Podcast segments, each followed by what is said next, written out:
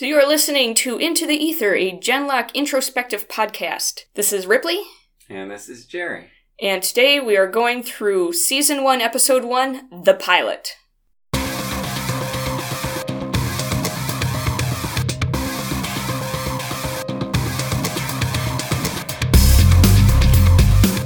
So I took this text from the Rooster Teeth site, outline of what the episode is about. Earth 2068, city by city, free society is being forcibly absorbed into a vast autocracy. One military force holds the line. One pilot could turn the tide. Okay. Yeah, that's a pretty auspicious start. Um, I did also pull the Merriam-Webster definition of autocracy. uh huh. Plural autocracies definition: the authority or rule of an autocrat, a government in which one person possesses unlimited power, and a community or state governed by autocracy.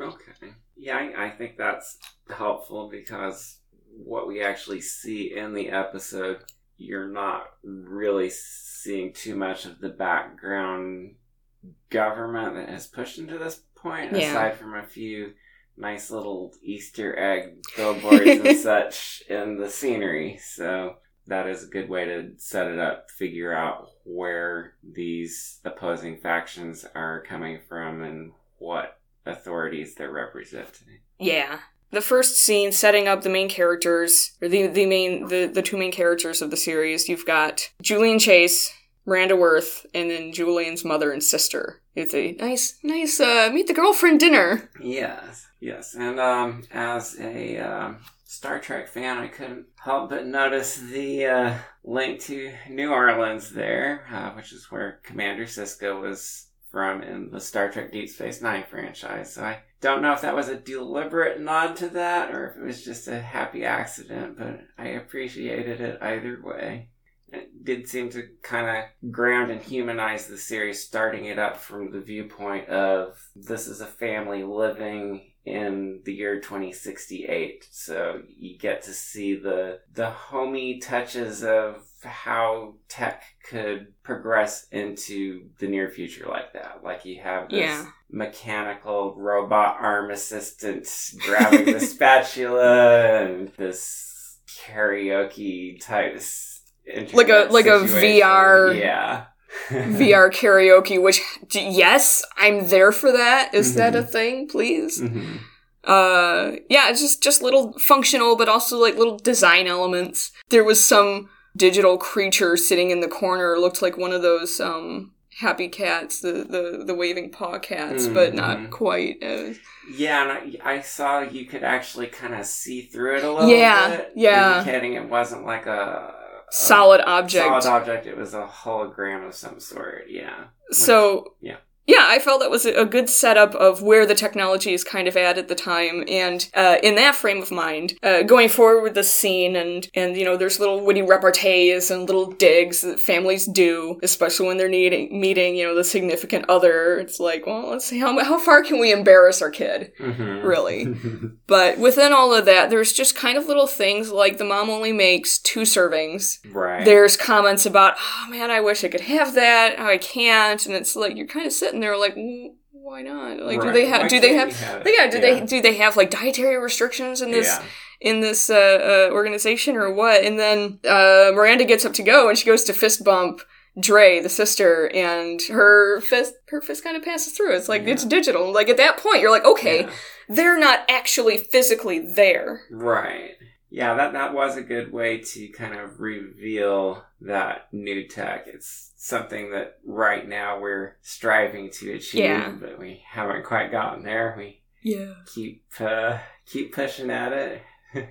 And uh, yeah, so then it's so then they leave. Chase and Miranda leave, and finishes up that scene with the start of the attack on New York. hmm The mom catches it on the the newscast. There's some like State of the Union going on, and then that gets infiltrated, and the their technology starts to to blip out. Yeah, that's that's actually a good point. That the world isn't on pause, waiting for them to finish their personal time. It's going in the background. Uh, when, Yeah. when the daughter's doing her uh, online karaoke stuff, Yeah. you can see the news flashes briefly playing in the background, and you can tell there's some sort of breaking news happening, but you can't quite tell what it is or how bad it might Yeah, be. and then uh, then so the mom goes to the window because she can see the the polity building right. being the, the this this this organization this uh, uh political organization right. is like across the river. Yeah, it's still From her. from where she Yeah, lives. Yeah and you that's when you see these first arms of the nanobots. yeah, yeah. And nanotech is like it fascinates me, but it also kind of terrifies me. yeah. And God, like I'll have to go because my first my first experience with nanobots. It's been a while since I've read it, so like all the details are fuzzy except for ones that don't really matter. Mhm, Uh, but Michael Crichton wrote a novel about nanotech mhm. in the health industry, I think, but it, it went wrong. Called Prey. Okay. Now, if that title just doesn't tell you something, right? But but yeah, the idea the idea from that was we've got these like microscopic little bots that kind of think within a like a flock hive mind mentality like if you see these swarms of birds hmm kind of the, the same sort of thing. And so and, you know it, it showed up in other multimedia before. Yeah. so you know here it is in in gen:LOCK you see these kind of Yeah, it's kind of like at first you think, oh, these are plumes of smoke, and then they start moving in a deliberate and intelligent direction. Yeah. it really kind of creeps you out, even though you're not quite sure yeah what's yeah going on. These these tendrils reaching towards their objectives. So okay, so right now we've got our hero's stake within this attack. Right. Yeah. It's his hometown. Yeah, and that's like the first the first few minutes. And so Yeah. yeah, I mean, it did. A, I felt it did a really good job at like dropping this exposition in a way that felt fluid and not too like oh god, it's exposition hmm kind of a thing. And then you then you go on to back to the base, Yeah. the Vanguard base, and and more witty repartee and introducing the side characters. And they don't quite know the attack's happening yet, so everything's still kind of light and airy and. Yeah. Yeah, that's actually kind of a good point. With this one, they actually let you see a nice, well, nice might not be the right word, but the beginning of something happening there. A, a movement through a large populated city like New York is a clear marker of before and after. We've seen that in real life at this point, so we can connect to it on that level. Yeah. Whereas in, in some of our previous sci-fi projects like Macross and things like that, it's like the year is bye bye bye. humanity has blah blah blah blah blah, and they like just Earth try to cram it all. doesn't into- exist or Yeah. just doesn't like not at all the way that we expected. But I mean that's Yeah. that's something else entirely is seeing this super sci-fi genre but within a context that's very real. And yeah, you know, you've been to New York, you've been to these places, you've seen it. It it exists. It's there. Yeah. And so it's it's interesting to get like this genre and these these motifs from that genre kind of playing in that playground. Yeah, and, and you're talking like what forty-ish years in the future, so it's it's not really that far That's away. So still that's, still kind of in our timelines if we eat our Wheaties. yeah. If we if we back up the clock 40 years, we can see how much technology has changed between now and 40 years ago. Yeah. So, yeah, projecting 40 years into the future, you've got some familiar elements, but clearly society moves and shifts over time as well. then you've got the they're scrambling for the attack. Right. Right, they're they're gonna go now. They have their their their last kiss before they separate to the Walker and their Right. their Yeah. ship. This Um, is not a drill. You're right. He's like, please, Get one last kiss and we don't know what's gonna happen next. Yeah. yeah. And let, oh God, let me tell you, as a woman watching this series, and I've talked to other women who were watching this episode, and we're all sitting here like, oh God, Miranda's gonna die.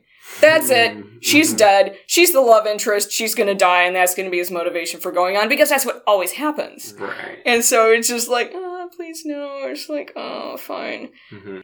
Going through it again because I've I've seen the first episode a few times, Right. but this last time I went through it and really kind of like broke it down and, and took notes and paused and rewind and like listened to the way that they worded things Mhm. or screens that were flashing in the background. Colonel Marin says it's the first attack. She says this is this is This is not a terrorist. This is a start of war. Right. So this is this is not some little undermining uh, guerrilla tactic. This Mhm. is a force making the first step in an ongoing engagement. So a full blown military Yes. operation. So something has been going on, and they never say American. They they Mhm. never say this is first attack on American soil. So fifty years from now, who knows if America really exists in the way that we it does today? Right. But the conti- like the maps the maps that they show in the series are like the contiguous U.S. Right. The contig- right. uh, and I will touch on something about that later on Mhm. in the episode, but not now. Okay. Um, but you've got something queued up on your phone. Oh yeah. You wanna say um, something? As they were showing the city in this first episode, uh, I did notice this uh, prominent billboard that had in big letters, "We can lead the world without compromise." And the first time I saw that, Ooh. I was thinking that was a pitch slogan from the existing government that was in charge of New York City at the time of the attack. But then I looked down at the bottom and it had a little hashtag union at the bottom. Oh. So that means that the union had kind of this soft propaganda that they were going for yeah. Influencing the people in the city before they even launch this military attack. They're coming Yeah. in with commercial propaganda influence to try to pave the way ahead. Yeah, their their Twitter hashtag campaign. But I mean, no, and I mean that brings up a good point because there's that one moment when it, it does like it, we go on to the attack and it's showing the attack happening and as the vanguard's fighting, but also the people on the ground and the civilians. And there's this moment where there's a there's a family, there's there's a man, a woman, and a child, and the soldiers are coming up on him, and he holds up his phone, and it's got the uh, the Union insignia on it, right. and they pass him by, and I just like yeah. I'm seeing that, and then the the woman looks at him like, what the f- you know, what, yeah. what the yeah. hell, dude? Yeah. Where'd that come from? But then later on, when the nanobots are going by, hmm there's kind it's it's not too obvious. I didn't like I, I wasn't quite sure the first time I saw it. The second time I saw it, it was a little more like they go around. There's like a Mm-hmm. Right. bubble. They go around these people who go around the Union soldiers, hmm but then they they continue on and they attack the the Vanguard soldiers. Right. Yeah, so that that soft propaganda kind of gives them this little edge in as they bring as they start this uh this attack. Yeah, that- that actually is a realistic historical view of things because, like, back in World War II, you had what they called the fourth column, which would be journalists who were sympathetic to interests other than the United States official interests, trying to influence uh, public opinion Yeah. towards their side. So it is something that does happen in conflict. It's Yeah. not just military. this is this is fiction, but it's they're they're really pulling their inspirations from everywhere.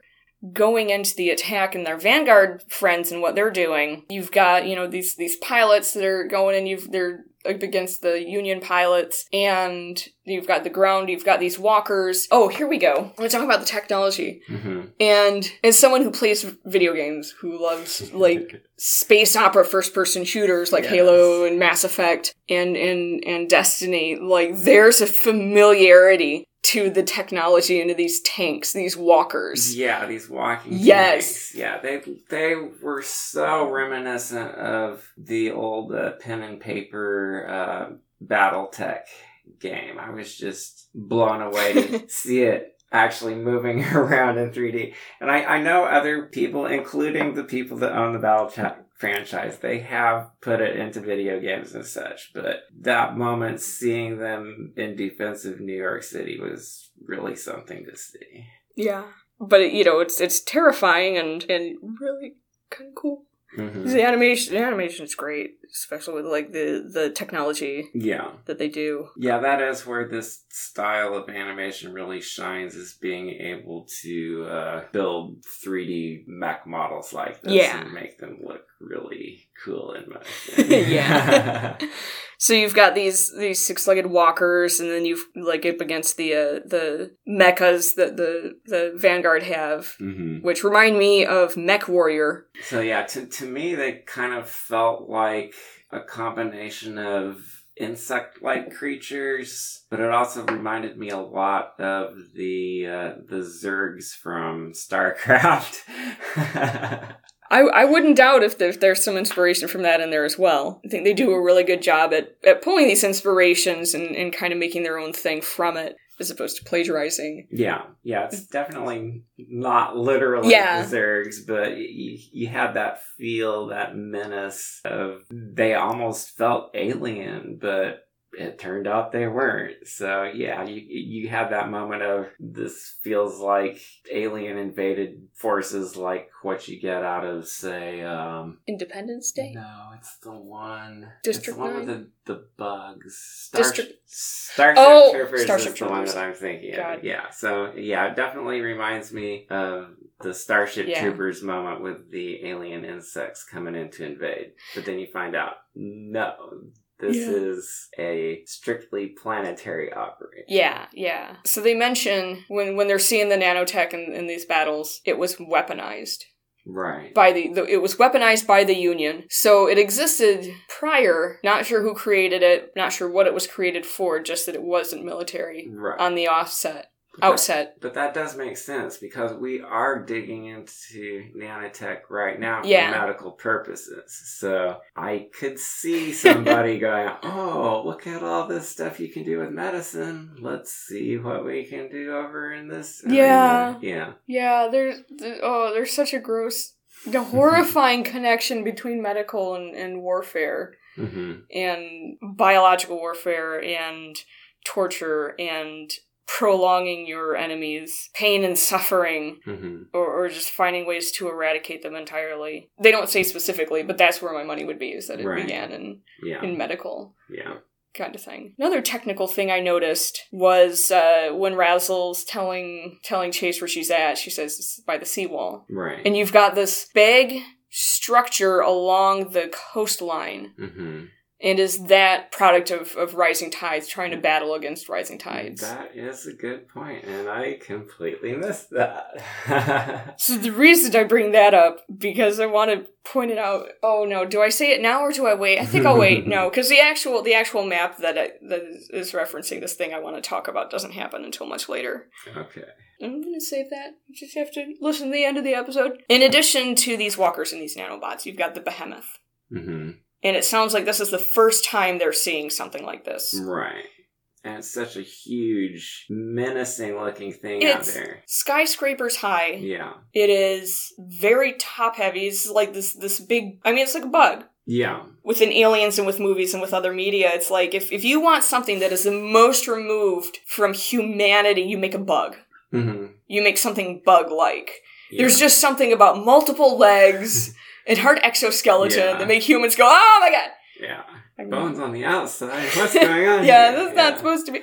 So so it's something like that. You've it's it's got like a it's broad, it's long, it's got kind of like a segmented tail, and then these Yeah. these long spindly legs, and it moves slow. yeah. For a thing of that size, that makes sense. But it's also y they can't really take it down. Yeah. And it does seem like whoever was uh, operating that thing or delivering the orders on that thing was definitely going for the maximum psychological effect because, I mean, walking up to the Statue of Liberty and going, "Pum," Yeah, with one hand yeah. One one was little yeah. spindly leg, single single leggedly Yeah. takes out. That was not an accident.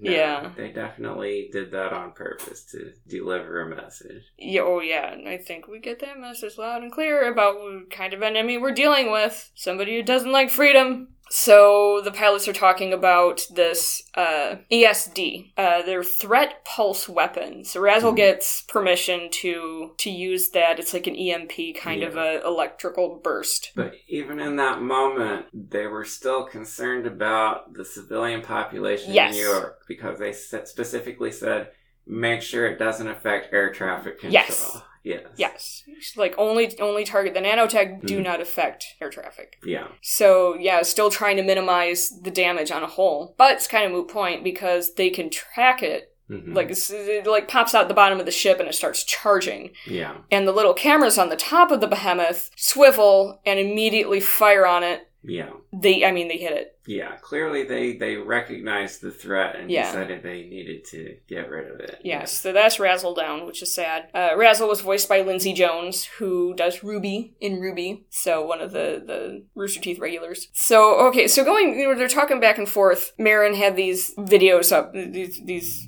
digital windows where she's watching the battle from. Right. On the one hand, you've got the fatalities and injury count for civilians, oh, civilian, mobile, air, and ground. Mhm. When you first see it, it's around the, the the highest numbers for civilians, which is around in the 170s, 180s. Between that moment when she's authorizing the ESD and when Razzle's ship is fired down, it's now in the 500s. So that's the speed at which Quick, they're quick taking yeah they're, Yeah. they're taking things out um and then on the the right side you had air air force lead razzle and chaser support lead tempest miranda and Gale, uh, the two walkers. Right. I can't remember if Gale was Leon or Jody, but I th- Hmm. think it might have been Leon. hmm Uh, but it didn't say it said Tempest and and Gale. Yeah. And then the one in the middle was the the map. Right. And so when you first see it, it's like the the outline of New York, the Mhm. state, hmm and this threat is from New York all the way up to Albany. And then as they go through further in, further in the engagement kind of interspersing between these conversations, it's just spreading west. It's spreading, you know, yeah. northwest. It's it's not good. Yeah.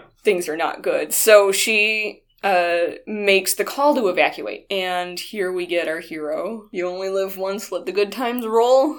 Yeah. It's clearly uh, influenced by his dad, which we saw in the first scene. You had the, the mounted flag on the wall, Yeah. so you know that he's uh, at least a second generation military man. Yeah. Chase is, is ordered to help the evacuation, but instead he goes back to the Behemoth and fires up his ESD, maneuvers his ship so that it's the shield, Yeah. So that he can fire the ESD and have his ship covered until it's got chance to to Right. make that uh to make that blast. Yeah. And he's a he's able to take out the nanobots that way. hmm I believe the Behemoth keeps moving. Hmm. That's a good point. I don't actually remember seeing the behemoth after that. They just showed the effect on the Yeah. uh, nano clouds. Yeah, so the but they're they're already in full full evacuation mode. Yeah. So it gives them the chance to to save more people and to Yeah. evacuate. I could see that he clearly had a plan going, but that that one wrench in the works for what he was planning to do with that was they managed to shoot off his wing. So Yeah. he ended up falling into his own pulse wave. Yeah. which knocked out his ejector seat controls. So even up to the last minute, he still had a plan to, To survive. It just didn't work the way he was hoping it No, would. and, and Miranda sees his his ship goes go down, and she can't hail him on the frequency, and but she can't stay around because they're they're being overrun at this point. Right. You know, the nano clouds are down, but it's still you've got the walkers and the soldiers and the Yeah. ground troops to worry about. So she she falls back, and the the walker the remaining walkers are pulled up into the drop ships and hauled away. So okay, that was a twist. Lady watching this, I as I am, and sitting there like, wow, the lady did not die. hmm What are we in for? Oh my god, I'm so I'm so interested. hmm Kind of thing. So that was that was just this what would probably otherwise be not as big of a deal to some people was a really big deal to me and to some of the people that I've talked to. hmm This trope of the woman gets fridged in order to give the the man the motivation to push forward, but it's it was flipped hmm a little bit here. hmm Except not really, but we'll find that out later. but like, yeah, I was like, what did I just see? What just happened? I almost couldn't believe it. It was like, Mhm. "Sh- what? yeah. So they they uh, uh they pull out. Oh yeah, and there's there's some little random random babble. One of the Vanguard soldiers says there's nanos everywhere, and there's just something about the cadence of his voice reminds me of some some random AI chatter in Mass Effect. There's bogies everywhere. It's like they're done it everywhere. uh-huh. It just I don't know. That made me feel really happy. I don't know if it was intentional or not. yeah. Probably not.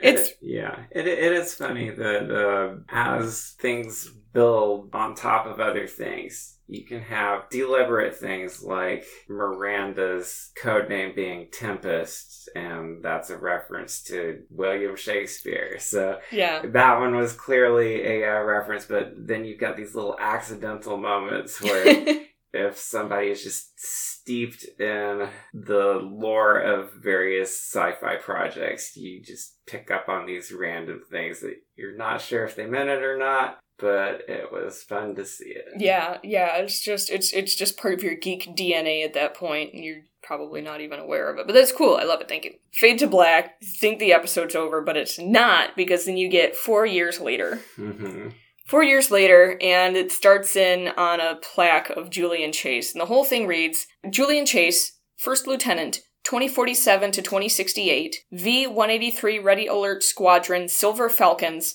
whose bravery and valor live on in our hearts, Battle of New York. And it pulls out, and there's a lot more placards around it. Also saying Battle of New York. Also saying Battle of New York, different people, Easter eggs, because of course these these people are are like uh, uh I, I googled some of these names because I knew I knew this was going to be the case. I knew this was going to be the case. You had David Tilton, concept artist at Rooster Teeth.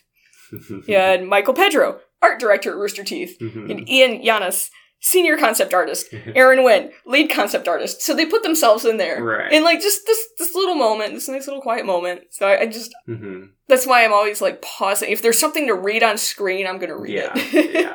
yeah. so I like that that little bit. And um, walking in front of this memorial wall, you've got Miranda, who's got a scar on her cheek. and it's not a subtle scar. Oh no, it's it's pretty big. clear. Yeah. her she wears her hair differently. Hmm You're like, yep. There's definitely been some stuff that's happened in Yep. those four years. Yep. Yeah. It's not it's not been a fun four years. They they didn't go to Cancun that year. So she gets a she gets a notification to report to the hangar bay and she looks very exasperated about it. hmm walking by. Migas is working on her walker, and they Mhm. have a little back and forth. And she's she's pretty terse at this point. hmm He, he tries to lighten the mood, but it doesn't really work. Yeah. Also, his headphones look angry. I don't know. It's just you know he's, he's got like I mean they're he- headphones. They're probably like earmuffs for for working in areas with loud sounds. Yeah. But they've I don't know. It's just like they look like they've got an angry face on it. And I know it's just a design feature of these. Earmuff headphone things, but it just it cracks me up. Because Migas is such a happy person. Mhm. He tries. He really tries. Thank you, Miles Luna. So she walks by and she's waiting at the front of the hangar bay, and Jody joins her and invites her to some coffee. So you get a little bit of that dynamic. Yeah, this is how her teammates are treating her at this point and interacting with her at Yeah. this point. It, it's like they're trying. Everybody's trying. hmm but she it seems like she's just not ready to to lean into it at this point. She's Mhm. still kind of like there's there's barriers up now. hmm So then you meet Dr. Weller and Yaz. hmm And there's almost this, this so so Miranda's supposed to be giving the tour. They're like, no, let's just do the briefing. Like, okay, fine, I'll do the tour on the way. Just kind of roll with it. hmm But when they when they make the actual introduction between Yaz and Miranda, there's this immediate tension, Yeah. which is kind of weird. uh-huh. Where's that coming from? I don't know. It seemed like uh, Miranda was trying to connect with her and figure out where she was coming from because she was like, "Okay, so you're you're a pilot, huh? So am I," type of thing. So, but I didn't actually see any You're- vehicles come in here, and but she got interrupted, so she couldn't really. Yeah, yeah. Continue So there there the was an attempt. attempt made, but then Yaz also makes the comment, "I've heard a lot about you," and, and Miranda's like, "Well, that's." Mhm. Like her expression was like, "Well, that's wait, what?" yeah. Why would you have heard about? me? Yeah, yeah, like she's just she's just you know not one of these big pilot bigwigs. You know, Mhm. she's you know one of the leads of the Walkers, but there's definitely a hierarchy hmm that they'd established in the beginning of the episodes. Oh, Yeah. us, us lowly walkers. It's like, Mhm. why? Okay. But so they go in to this briefing about this engagement they need to do to help pull out some refugees. And you see, you, here's where you see this full contiguous 48 states map. Right, and you see how bad it's gotten. Yes, you, Yeah. the, the line of engagement has now pushed to um, just east of the Mississippi River. Yeah, yeah, I was noticing that too. Yeah. It did seem like they were holding the line. yeah and it's like it's a little it's a little farther in the center like the the the peak of it kind of stops around toledo Mhm, and then it kind of bows out and then back again it kind of follows the the river Yeah. so you don't have any like I didn't see any state delineation or state borders, but there's Mhm. the the rivers were drawn out, and a lot of things tended to follow the rivers. Right. Um, now here's here's where that thing is I wanted to talk about. okay. So as as we've already as we have already seen, they like dropping little Easter eggs. They like referencing things. They, they, they love their little inspirations and everything. So what did you see? Florida. Hmm. The state of Florida on this Mhm. map has been reduced to a chain of islands, which maybe is easily explained by rising tide waters, and Florida is basically a marshland state. Right.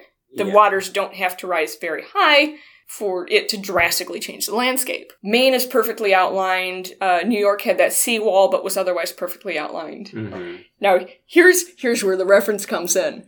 Way back in Red versus Blue in the early days when they're just starting to talk about the freelancers. Mhm. Project Freelancer was is this secret elite uh, experimental super soldier program uh, where the agents were codenamed after states. Okay. So you had Agent uh, Agent Washington and Agents North and South Dakota, and they they mushed uh, they mushed the Carolinas together. So you said Agent Carolina, Agent CT, Agent Wyoming, Agent Maine, and the the Blood Gulch group, crew, the main Red and Blues, were talking about it. And there was a comment about, oh, the 50 states. Oh no, only 40 mu- 49. oh yeah, poor Florida. Uh huh. And that was the beginning and the end of it. Because back then, it, I mean, it was a comedy. It started out as a comedy series. right. And so they were always in chase of the joke. They used to call it the rule of funny. If they could fit a joke in there, they would. They were not going to step away from any joke ever. So here's this, this random little poor Florida hmm that's kind of just left you thinking for like the next few seasons. What did they, what happened to Florida? yeah. Oh my god.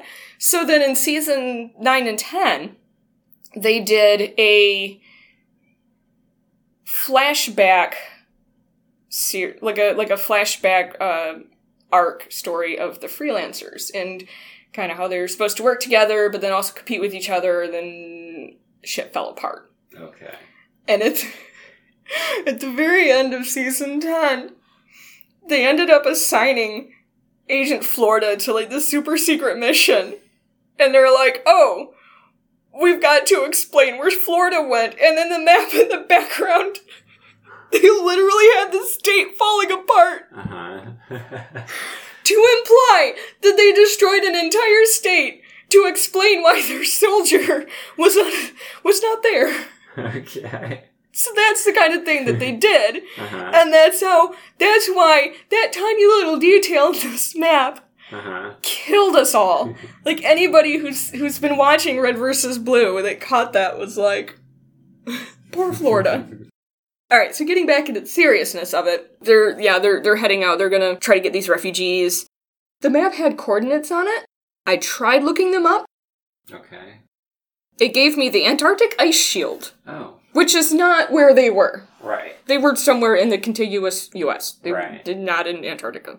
I don't know what went wrong there. Hmm. Maybe they're they're calculating their numbers differently than we do now, or maybe I just can't read. Maybe they're um, calculating that there was a uh, magnetic North Pole shift sometime. Oh God, no, that could be right. That could be true. I mean, and that's entirely possible. Uh huh. So that's not out of that. That's not out of the question. So they they go out, and it's the walkers, and it's these transport ships, and they get out to the area, and oh, surprise, surprise! There's some heavy fire from uh, Union. Right. So they're they're up against Union walkers and Union soldiers. hmm They're trying to hold them back while pick up the refugees. Yeah. Clearly, things were not going Oh, no. very well. Yeah, you had you had one ship that was totally down. I think one that landed, but then a walker blew it, or a, a tank blew it up. One of the walkers was down. I think Miranda was what was it? Uh, uh Jody was down, and Miranda was in front of him. Yeah, even when they were dropping the walkers. Oh, you yeah. could see. Yeah, I think Leon pulled his Yeah, he, pulled his he- cord early. He disconnected from the magnetic holder early because he's like, "I'm tired of getting shot at here. I want,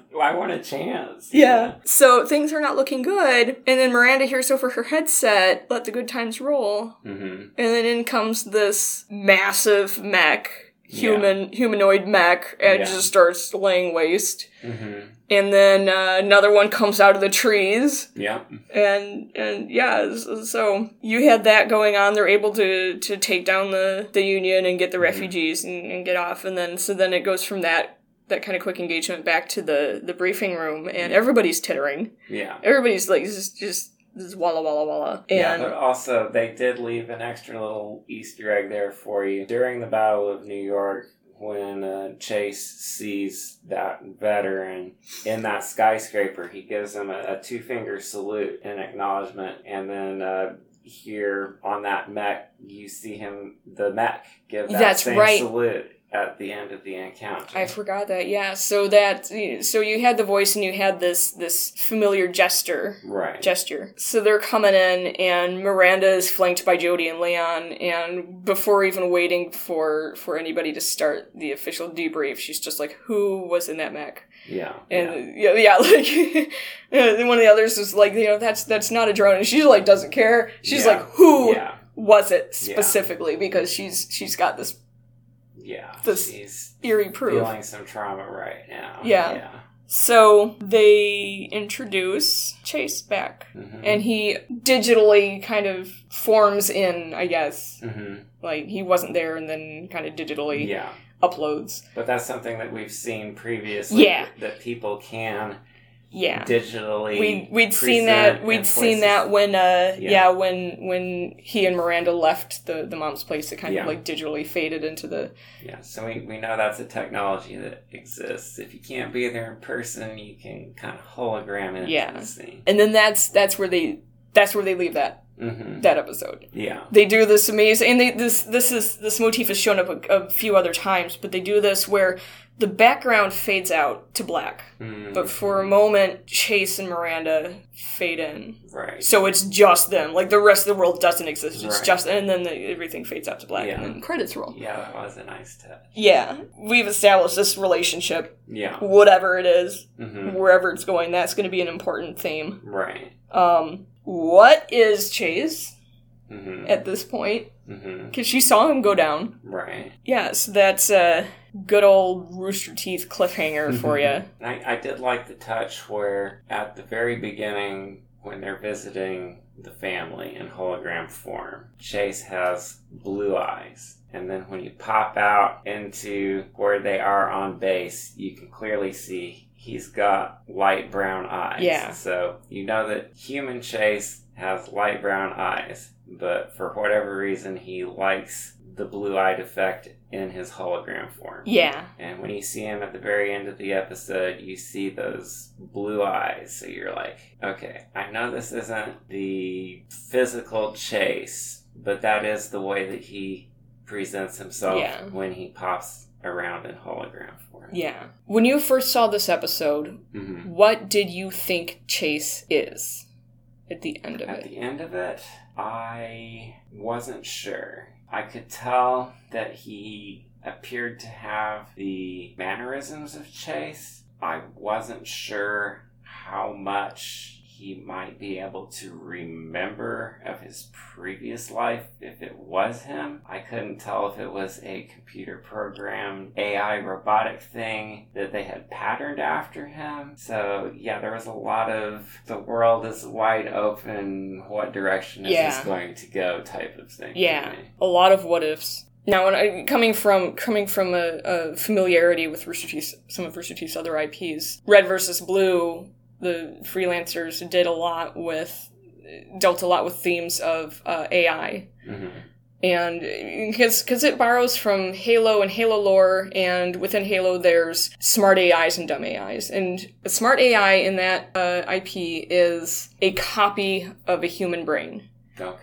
But because of how it's copied, the brain matter deteriorates, so they can only make them from deceased people. Mm. Uh, except you find out that somebody was able to clone her brain and make an AI from that. It took a few iterations. Uh-huh. She's clear psychopath. So they've, they've played around with this idea of humans and AI. Yeah.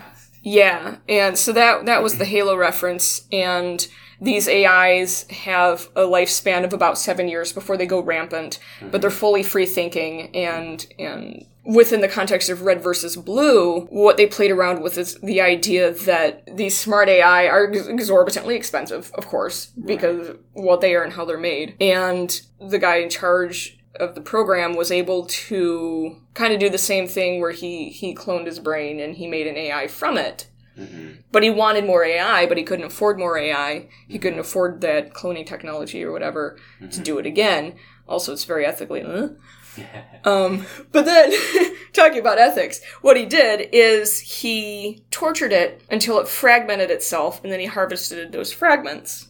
And this is a, a version of himself. Yes. he's doing this? Yep. That is dark. Yeah. Definitely, probably one of the darker storylines. So, uh, and you know, the, the people receiving these AIs did not know. They knew they were fragments, but they didn't know the whole story about where they'd come from. Right. who they actually were. And these fragments were always trying to get together and like mm-hmm. recreate mm-hmm. what they were originally and that becomes a major theme in the in the, the series. So with that in mind i'm looking at this. Is he what is he? Is, is he like one of one of these like were they able to like maybe salvage his brain and create an ai from it? Right. Or is it a fragment is is it you know any sort of little thing pertaining to the the whole the original Right. Yeah, because it, it did feel more sophisticated than a I'm making up this AI, but I'm What going is- to pattern it after somebody I used to know type of thing. It, Like the- feels like more than that. like uh, uh the commander shepard holo holo thing there's some some mass effect reference where they um they make these celebrity holos you Oh, can have like run your house or something but they're kind of glitchy Uh-huh. you're talking to yourself like i wouldn't say that way um it's funny Mhm. so that's kind of where i was where i the my where my thinking was coming from was was Mhm. under was to what level is Right. this yes, Um, it's like a Star Trek uh, holodeck program type of Yeah. level of intelligence, or is it something more? Yeah, yeah. So we will find out next time on Into the Ether.